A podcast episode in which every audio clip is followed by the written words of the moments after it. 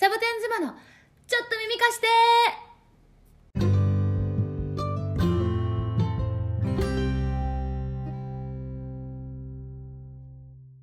して。ヘイサボーズ、カナプリだよ。マサヨです。シャケコです。おはようございます。じゃあ今日はね、また来てる質問の一つなんだけれども、アメリカでのね、出産事情、出産いろいろね、日本の方でもアメリカだと例えば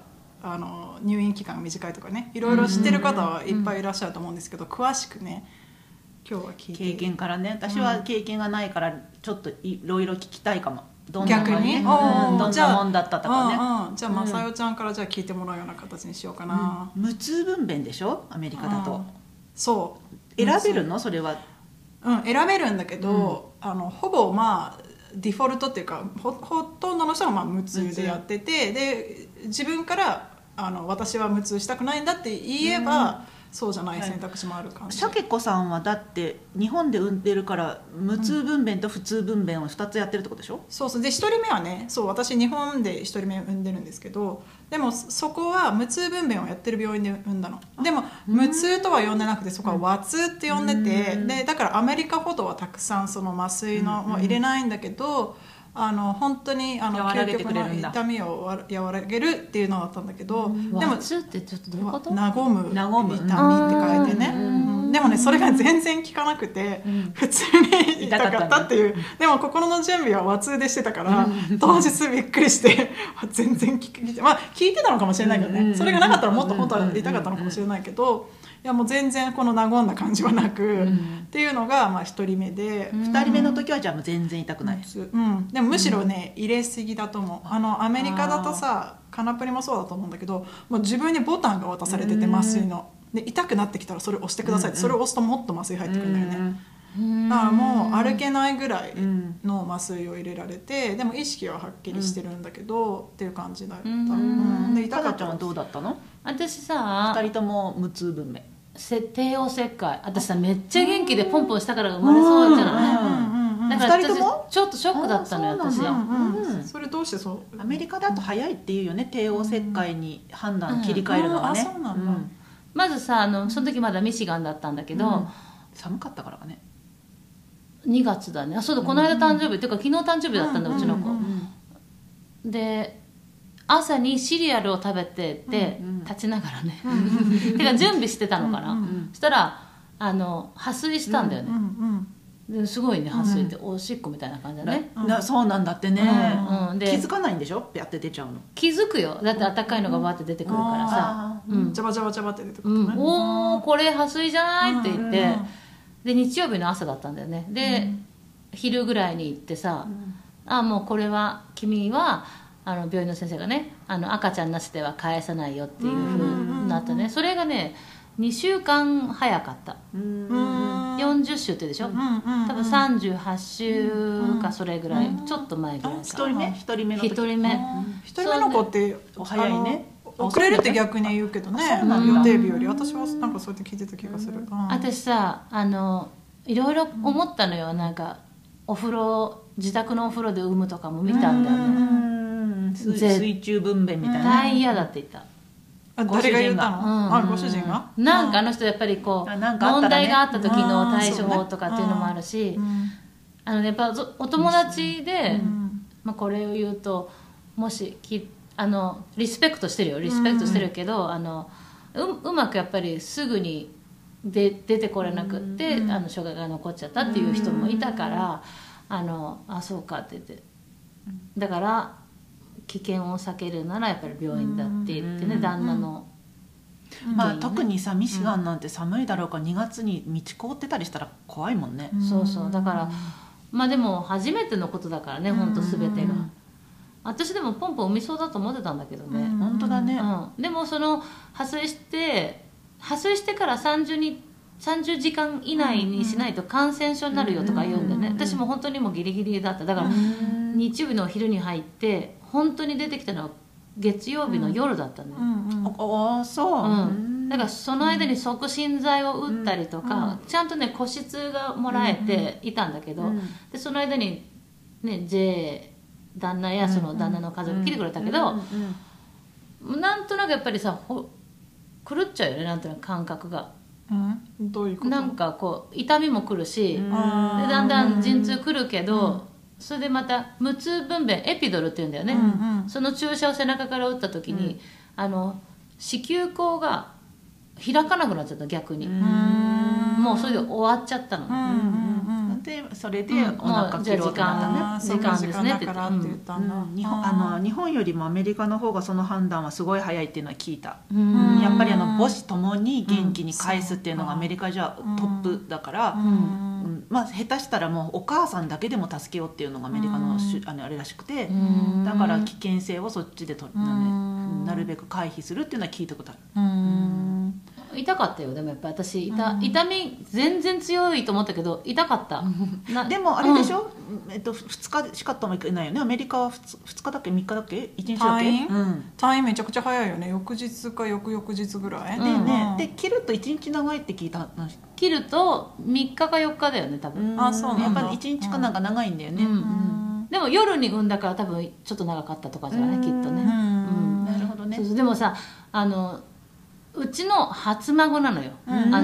JA の家系の方の、だからさ、もうみんな喜んだだろうね、ずっと病院で待ってくれてるわけで、それが気になって悪いなと思ってさ。そうなんだ。なんかそれでだからもう本当は面会時間が過ぎてんだけど、抱っこするよりも先にお父さんお母さんに入れて見せてあげてくださいって言ったんだよね多分。ああ、そう、自分が抱っこするよりも赤ちゃんをってこと？そうそうそう、もうその辺があんまり覚えてないぐらいだけど。どうなの？自分の高木ブーみたいな。なんかさ、私は産んだことがないけど、甥っ子見た時に、甥っ子がまだ生まれたばっかりで可愛かった。なんかね、やっぱなんか血が近いと思うとちょっとなんかね、なんか今までと違うような気もした。で、子供だとまたそれ違うのか。どうなんだろうなってこと。まあでも今この年になるとね、もうね、どの赤ちゃんも可愛いけどね、正直って。けどどうなんだろうと思って、自分の子が出てきて、まあそれがブサイクだろうがガッツ石松だろうが可愛いに決まってるよな。やっぱそうなんだろうね。だけどこんだけ可愛かったのに、幼児で自我が出てきた時に、もうどんだけ憎たらしくて愛せないんだっていうこともあるからね。結局やっぱ私なんだと思う。なるほどね。平等にさ、やっぱりこうみんなに与えられたお母さんになった人ね、ギフトでっていうふうじゃなくて、私の子めっちゃ可愛いと思ったもんね。そりゃ可愛いよね。可愛い可愛いね。そりゃ可愛いだろうね。だけどよく泣いたわ。で、2人目はね、もうアリゾナに来てたの。でね、保険に入るのにまた保険が高いわけで、その保険の規約が1年間は妊娠できません。その子供の保険じゃなくて、産む方のお母さんの方のね。でだからさ、例えば会社で入ってる保険とかだともともと入ってたりするんだけど、妊婦さんの保険がね。でも個人で入ると別なわけ。それはオプションで、だからさ、多くの人が別に妊婦になる予定のない人とかもいるわけじゃない。だからそういう人たちはその分の保険を払わなくていいようになってる分、妊娠をしたくて妊婦になる予定の人の保険っていうのはオプションだから、その分のお金が加算されるんだよね。すごいね。10万ぐらいだよね、1月に。だから本当もう100万ぐらい払ってから産む準備ですよ。しかも最初の1年間か10ヶ月かなんか妊娠してたら保険がカバーされないとかな。いやなんか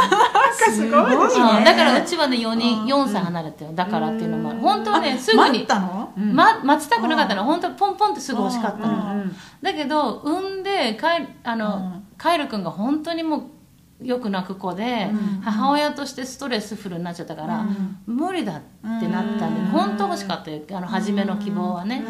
だけどもそう無理だっていうので、あと引っ越しもあって、でその保険に入って1年間はできないということで、無事2人目ができたけど、2人目の時はね、もう帝王切開はしたくないって言ったんだけど、前に帝王切開の経験があるなら、うちでは帝王切開しかできない、それのが病院あるけど他行ってくれって言ったけど、またそれも遠いんだよね。だから安全が大好きなうちの旦那はさ、それはそうだよね。それはそうよ。だけどその代わり予定日の手術の予定日の前の日まで友達とエクササイズしてたよ。もう分かってるからね、この日に出てくるなって。ジャンプしたりもしたし、そうかそうか。なんかさ、保険の話が出たから言うけど、うちもだからさ、当時は私も仕事してなかったし、保険、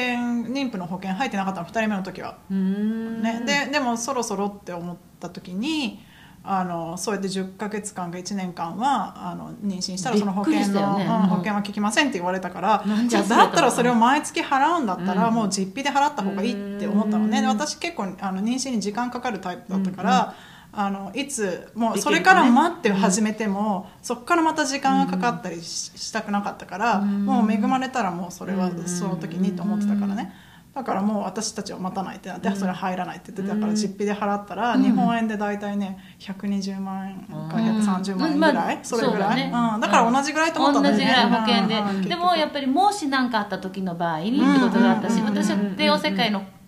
ことがあったかもしれないから、だから帝王切開はまた高いもんね。ああ、そっかそっか、また違うんだね。わあ、すごいね、そういう。だって日本だって1人目の時なんて逆にもらってプラスだったからね。そうだね、産んでくれだからね、日本はね。そうそうそうそう、だから産んでから来るというね、みんな産んでから来るって。もし日本でね移住したいな、い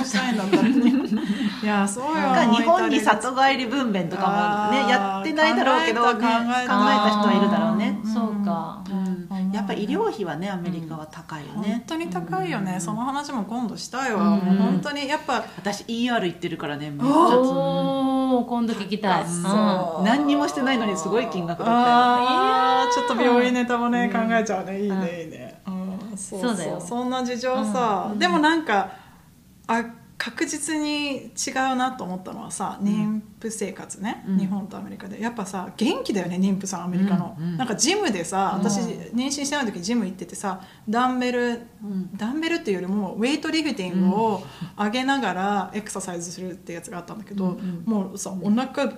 パンパンで出てきそうな妊婦さんがウェイトリフティングを開けてスクワットしてるのね。だから逆に下ろそう、なんか、ね、赤ちゃんが下に下がってくるようにしてるのかなと思ったけど、それにしてもウェイトリフティングしなくてよくないかみたいなさ、ね、でもヨガのね話すると、ヨガのヨガの先生妊娠しちゃって、妊娠してからも逆立ちしてたよ。あ、そう、慣れてる人はね、慣れてる人はね、もともとやってた人とかはね。妊婦さんヨガとかもあるの？あるあるある、マタニティヨガもあるし。そっかそっか。なんかね、私の友達でマタニティのヨガを教えてる子は、2人にね、子供ができちゃったら自分の時間なんてしばらく持てないから、だからマタニティはすごい大事だって言って、その気持ちでやってる。自分がすごく大変だったから、全然平気、絶対産んでも平気と思ってたら、そんなところじゃなかったから、やっぱこのマタニティの時間はすごい大事にしてほしいって言って、ヨガを教えてるって言ってた。私ね、思ったんだよね、子供を産む前って、意外とさ、どんなこともあんま起こらなくなったり、何でもいいよって心がすごく広くなった自分がいたような気がするんだよね。だけどどこ行ったそれ、どっか行っちゃったよ産んでからさ、本当になんていうの、子供の喜怒哀楽が見れて嬉しいじゃなくて、自分が喜怒哀楽をしてんだよね本当に。だからさ、うわーと思って。でもそれがそうだって分かってなかったから、またね、自分が悪いんじゃないかと思ったってことね。そういうことよ。だからそれで苦しかったけど、喜怒哀楽を自分が体感して、それを子供に見せてるんだよと思えば、いいよと思ったの。そうね、わかるわかる。だってね、怒りが怒りが感じない子も感じない子でかわいそうだと思う。かわいそうって言い方変だけど、全部感情はいろいろ体験していいかもね。そうだね、そうだ、そう思った。でもちょっと教科書に載せて欲しいレベルだなと思った。産んでから結構大変よって。そうね、ホルモンとかもあるしね。あれは妊娠生活はスムーズだったの？そのつわりとかそういうのは。1人目の時は大丈夫だったけど、2人目の時の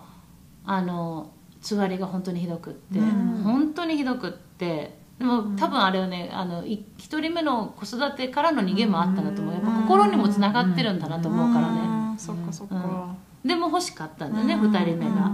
で、女の子だなと思った。だから違う感じだったから、また男の子、また元気だね。可愛い男の子、可愛いけどね、本当に。そうそう、私ブログにも書いたけど、私2回とも本当につわりがひどくてさ、よくなんか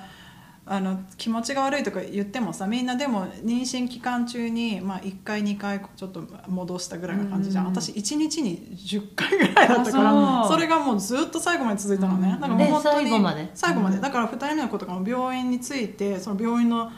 駐車場とかもう産みながらとかずっと戻ってて、ずっとさ、そうすっごかったの。じゃあ旦那も慣れたもんだね。もう旦那はもうさ、来てもらわなくても何の助けにもならないじゃん、一緒に来てもらったって止めれるわけじゃないからさ、もう一人で行ってっていう感じで、まあ、もう特に2人目の時の子とかはさ、上の子もいたからさ、どうしてたのか全然記憶にないぐらい病んでた。ずっとバスルームにいた覚えがある。でも今も生理の時は月に1回はちょっともうドシンとくるって言ったもんね。そうね、ちょっと眠たくなって風邪みたいな症状が出たりする。だからさ、不思議なことに2回とも出産した日は高熱が出て、で血圧いつもすっごい低いのにものすごい高くなって、で戻してて、もう体の機能がもう完全に全身振り絞って産んでたんだね。振り絞ってて、もう本当にね、体がなんていうんだろう、しんどいって言ってるのがすごい分かったね、2回とも。だからもう、それがあんまりにもひどかったから、着床したって感じたってこと、妊娠したってことでしょ。妊娠した、出産した時に、出産した日にだよ。だからもうすごい着床で熱出したら、それすごいよね。すごい出産しながら高熱だわさ、もうガタガタガタって体が震えたりすごかったの。だからもう旦那が2人目が生まれた時に、もう次は多分もう体が持たないと思うから、もう2人でやめてって言ったんだよね。だから私はさ、忘れちゃうじゃん。忘れちゃわない？忘れちゃうんだよね。だってみんな言うもんね、産んで。私が聞いたのはさ、出産したからね、普通分娩で痛みなし、無痛じゃないのは鼻からスイカを出すぐらいの痛みだって言ってたから、そんなに痛いんですかって何回も聞いたことあるの、看護師時代に産んだ人に。もう忘れちゃうって言ってた。大体忘れちゃう。子供の顔を見たらもう忘れちゃうよとかって言われて、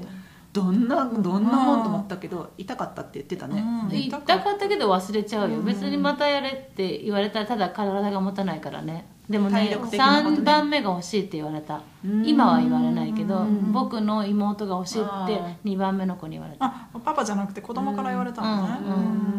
だけどまだ欲しいって最近聞いたら、今のお母さんが妊娠してるのを想像するのをちょっと偉いって言われた。偉い、しんどいってこと。どういう意味それ？ちょっと無理って言われた。そっか。そうね、すごいな。だから忘れちゃうのは、でも多分さ、そういうなんか動物のなんかあるんじゃない？多分その覚えてたらもう次が多分できないから忘れるようにできてるのかもね。そうかもね。そうやって言うもんね。そうかもしれないね。でもまあそういうことよ。2回10ヶ月間戻し続けたけど、9ヶ月間か。でももうそれでひどい人ひどいって言うよ。私の友達の奥さんも朝仕事に行く時にソファーの上に横になってるんだって、辛いから。帰ってきたらもう同じ形で横になってるって言ってた。ああ、そうね。そっかそっか。いろいろあるんだろうね。匂いにすっごい敏感になってね、歩いてるじゃん私が。で車が横ファーって窓開けてる車が通ったら、この運転手は猫飼ってるって分かるぐらい。そう、パッて猫の匂いがするぐらいだし、もちろん旦那さんの匂いとかちょっとした匂いがもう本当にダメだったし。なんかでも聞いたことある、旦那さんの匂いが受け付けなくなってくる時があるって言ってね。子供を守るために遮断するのかね。多分そうだと思うよ。生理的なものなんだろうね。だってほら、よく誰だっけな、ゆうかちゃんか、しばらく、かなちゃんもそうだったけどさ、産んでしばらくすると夫を受け付けない時期があるって書いてね、ブログにね。それも結局子供を育てるのに多分向いちゃうから。だからパパたちにはちょっと理解してほしいよね、そういうところ。そういうののさ、クラスもあるんだよね、きっと。男の人もこうなる、奥さんのやつちゃんとこうやって予想してくださいねとかさね。そうね。でも友達の旦那さんはちゃんと理解してよ。僕は生まれたらね、順位が今は一番上だけど、順位が本当にダーッと下がっていくのが分かるから、今その時の対処はどうしたらいいって聞かれるの。でもね、私もねそれを考えたんだけど、ママたちに言いたいのは、しょうがないの、子供が一番上になるのはしょうがないんだけど、でも口ではね、声ではお父さんが一番大切って言い続けた方がいいと思う。私それをすごいしてて、いやいやとはいえだからお父さんをリスペクトし続ける感じで、いやお母さんお父さん大事だもんだってとは言うようにしてる。まあ、お父さんが一番大事だよそんなのって言ってて、子供もちょっと安心するんだよね、夫婦仲がいいって思うと。あでも今それ言ってる。遅いか。いや遅くないよ。よくさ、やっぱりそれぞれの性格が出てきて、息子が14歳だからさ、多感でしょ、ティーネイジャーだもんね、だからさ、そのいろんな人がいるんだよっていうことがこうちょっと鬱陶しい思うようになってきてるんだね。だけどやっぱり自分の考えが正しいと思ってるところもあるしさ、思ってた。私も高校生の時は自分は無敵だと思ってた。ああすごい、思わなかった？思ったでしょ。私逆だよ、もう弱々だと思ってた。あそう、何でもできると思ってた。私は何にも考えてなかったよ。あ何も考えてなかった。私は楽しいところに行けさえすればそれで幸せと思ったんだけど。無敵ね、いいねそれ。高校の時ね、今までだけど親のことをさ疎ましいと思う時が来るよね。絶対それはあるだろうね。でもそれさ乗り越えてほしい、なんていうの、親、まあ私は子供いないからその気持ちはあれ、子供の気持ちしか分かんないけど、やっぱ親を超えてほしいって親は思ってんじゃないかなと思うんだよね、どっかで。自分を超えてもっとなんていうの楽しい人生になる。うちの母親にね、なんか海外、みんな私が海外に何回も行くとみんな聞くんだって、まさよちゃんあんなよく許したわねみたいな、行かせるのねっていうの。今みたいにネットもないし、電話がつながるかつながらないような国にも行ってたし、その時にうちの母親が私が知らなかった世界に閉じ込めとくわけ、私が知ってる世界に閉じ込めとくわけにはいかないから、彼女は彼女で好きな世界があるならそこを自分で見に行くのは止められないって言った。いやいいお母さんだね。でもお母さんはさ、この間も話したけどさ、その最愛の旦那さんの死を体感してるじゃん。だからいろいろ生きるとは絶対考えてるよね。そうだね。私はもうすでにね、息子に先を越されてるっていうのはもうちゃんと納得してるから。何先を越されてるの？どういう意味で？いろんなことで精神的にも学力的にもだいぶ大人だなと思うわけ。私が子供の時と比べてね、同じ年の時本当に何も考えてなかったけど、いろんなことを見て言う時は。言うし、言わない時はちゃんと言わないっていうふうに決めてるし、でも感情的に話す時もあるしと思うからさ、この子立派だなと思うからよろしくねって言ってる。あ、お母さんのことよろしくねって言ってる。もうよろしくねって言ってね。だからね、いろいろだよね。本当だね。あとさ、なんかアメリカアメリカと日本の違いなのかどうか分かんないけど、アメリカに来て思ったのは、いろんなやっぱ夫婦がいて、で。なんか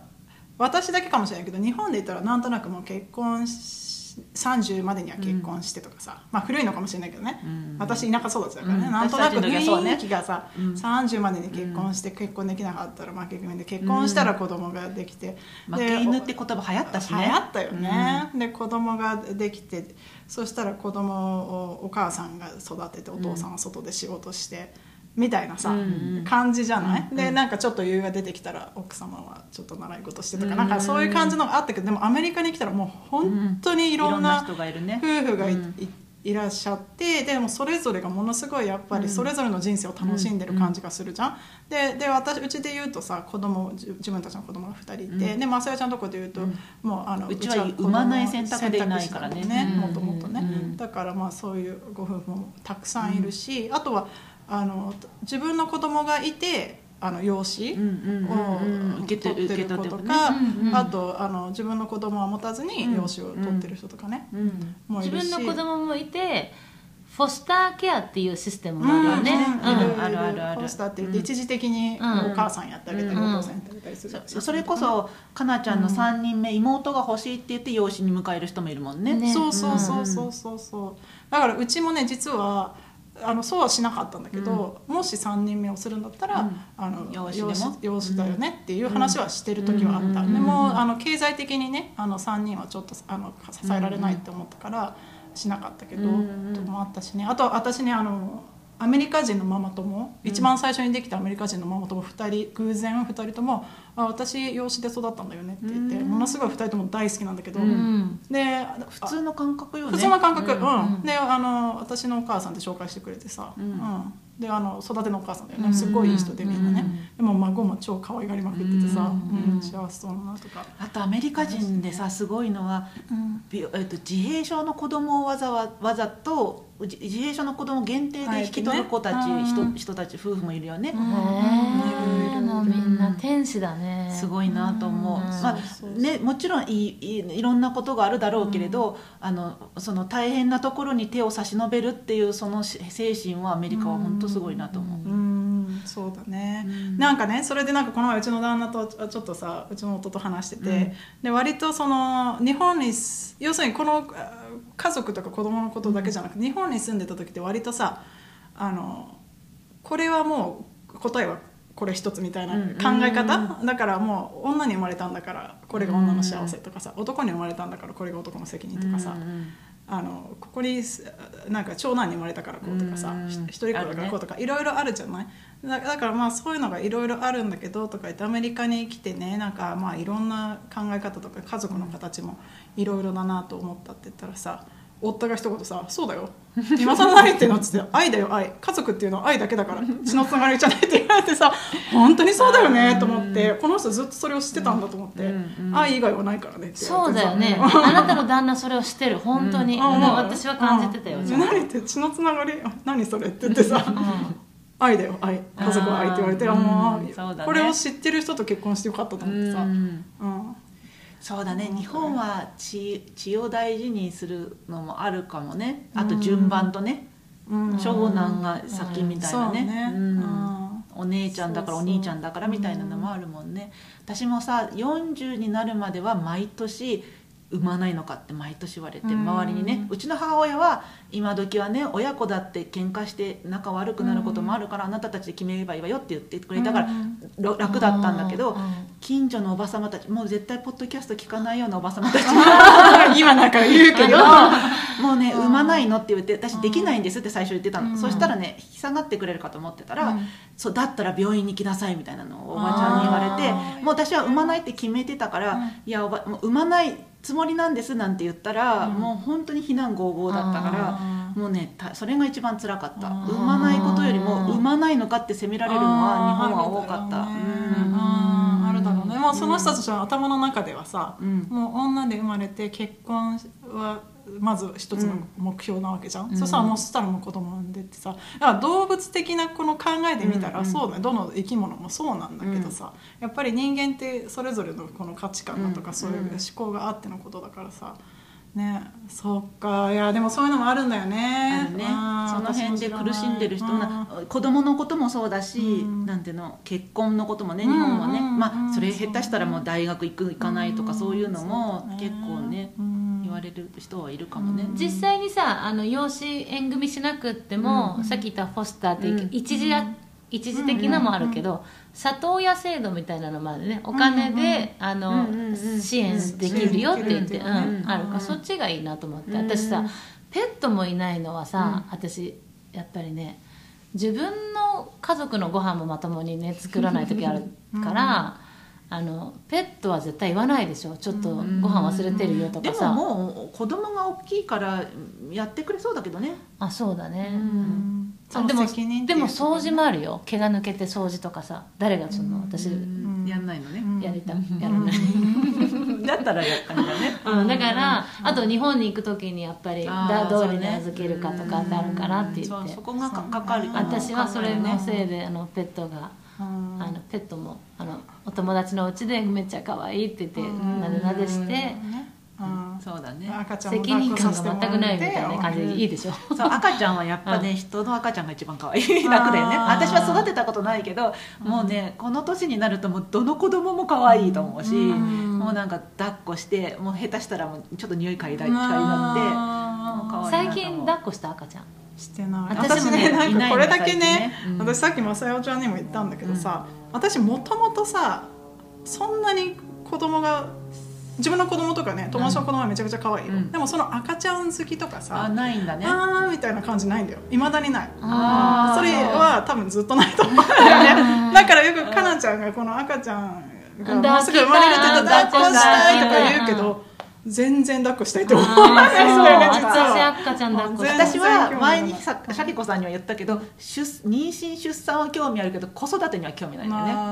だから興味ないっていうと言い方変だけど、優しいじゃん、うちの子供にもめっちゃいつも、まあ、だから自分でやんなくていいからさ、自分で育ててないからさ、子供は好きよ、でも育てるのにはかなちゃんの言うように自分が一人の人格を育てられるのかっていう責任感はないし、まあ、うちはもう産まない理由はもう夫がいらないって言ったからっていうのが大きいんだけど、ない。だから人んちの子供が大きく育ってくれてるのが一番いい。時々会って、かなちゃんの時々友達ん家に行ってペットよしよしってやるのと感覚が一緒で、赤ちゃんもすっごい好きだけど泣いたらすぐお母さんに返す。一緒。私、まあ一緒じゃないか、私多分もともと抱っこしないと思う。だからどっちかというと出産しましたもお母さんを助けに行ってあげたい感じ。赤ちゃんを抱っこしに行くんじゃなくて、なんか出産一人でするんだって言ったら私助けてこの人の洗濯やってあげたいとか、お母さんの大変さを和らげてあげたいと思うけど、全く生まれたら赤ちゃんの方に興味ないと思う、多分。なんか泣きよったと思う。私一回ね、赤ちゃん抱っこしたままヨガ教えたことある。もうね、すごいのなんかね、やっぱぐずるからさ、途中でぐずるってあれの、でもお母さんヨガやりたいって言うから私が抱っこしてるって言ってこうやってもね、すごい可愛かった。抱っこしたい、私も抱っこしたい。だってね、あんだけハグしてても文句一つ言わないんだからね。ああ、そうだよね。私だって別に文句言わないよ。1時間なんだよ、ずっと。ちょっといい加減にしてっていうかね。いやー、まあでも、あの人はあだこうだって言わないのが一番いいよね。それが一番いいね。で、自分はああしたいこうしたいっていろいろ調べた時にしっくりくる答えやなんかやり方を見つけるのが一番いいね。それこそこっちだとさ、人種の違う子供を養子っていうのも普通だし、私すごくそれ素敵なことだと思うし、私の友達もね、いる白人の友達なんだけど、養子にもらったから黒人だし、ね、逆にね、もう割と大きいティーネイジャーの子を養子にしたり、あともう一人はね、私が出産した病院のナースなんだけど、おばあさんを養子にしたの。おばあさんのだよ、逆に、養子っていうかアダプトして自分のおばあちゃんのことにしたの。だから最後亡くなるまで面倒見てね。でそのおばあちゃんがね、しかもね、日本人なの。私のそのナースの友達はアメリカ人なんだよ、メキシコ系のね。でもそのおばあちゃんはその第二次世界大戦の後に日本からアメリカに来て旦那さんと結婚した人だったので、身寄りがなくて日本にもで、旦那さんが先に亡くなっちゃってね、でその人をね、養子にしたんだよ。それすごいわ。すごいでしょ。で最後までずっとその人のおばあちゃんを病院に連れてったり、最後まで面倒で、最近1年ぐらい前から亡くなったんだけど、そうそうそう、それすごい初めて聞いた。だからやっぱり愛があれば家族、これはねもう本当にそうだと思うし、本当だね、間違いないね。わあ、いい話をしてくれたね。まさかその発想はなかったね。私も初めての発想だったけど、でも愛がある人っていうのはこういうことなんだなと思って、その誰でもその愛を求めてる人っていうか、自分が助けることができて家族になれるんだったら、もうそこはもういくつだろうが肌の色だろうが関係ないんだなとは思ったよね。いい話だった。いい話だったね。これ終わっちゃうでいい話の切り。そうだね。ということで今日はね、出産事情から家族の話。出産事情だったのか。でもさ、もう一つ言っていい？最後に私、まさよちゃんがその日本でさ、近所の人にそういろいろね言われて、やっぱそれが一番しんどかったと思うんだけどさ、やっぱりなんか私たち自身が気をつけなきゃいけないなと思うのは、そうやってなんか私たちの中で勝手に当然、私は女はこうだからこうとか、男はこうだからとかあるじゃん、さっきも言ったけど、そういうのを一回口に出す前に振り返ってみるといいかもね。本当にそうなのかなっていう。今ね、うちの母親にほら、いとこが結婚しないのよねとかよく言ってるのって、うちの母親に「お母さん今ね男が女を好きになるとは限らない人も増えてるから、それを言うのはもうやめてあげてね」って。もしかしたら私たちに言えないような恋愛の体質なのかもしれないし、だから押さないであげてねって言ったことある、うんうん、しかもパートナーを見つけてさ、うん、人生過ごさなきゃいけないのもまた一つだしね、うん、それじゃ別に一人で私何の、うん、いいと思う、うん、自分がベストな自分自身がベストなパートナーだったらそれでいいじゃない、うん、だからそういうのもそうだしって思うよね、一つずつが、うん、そのやっぱり性別のこともそうだしさ、うん、私たちの中でやっぱ偏見がさ口から出るよね、うん、私たちが偏見が悪いとかじゃなくて、うん、刷り込まれてるものがどうしても口から出る時があるから、うん、そうだね、これが当然っていうのは、うん、だからでもこれみんなのねこのいろんな人の質問が来ることで、うん、自分の視野が広がるからありがたいと思ったな、うん、本当そう、うん、いい話だったし今日の最後ね、うん、本当にこの話できてよかったと思う、うんうんじゃあ行こうもうじゃあ行こうか、うん、そろそろ時間があるからね、うん、そうだね、うん、ありがとうよ本当にありがとうよってなっちゃうということで今日も皆さんのお耳をお借りしました。どうもありがとうございました。ありがとう、Love you。 じゃあこれも家族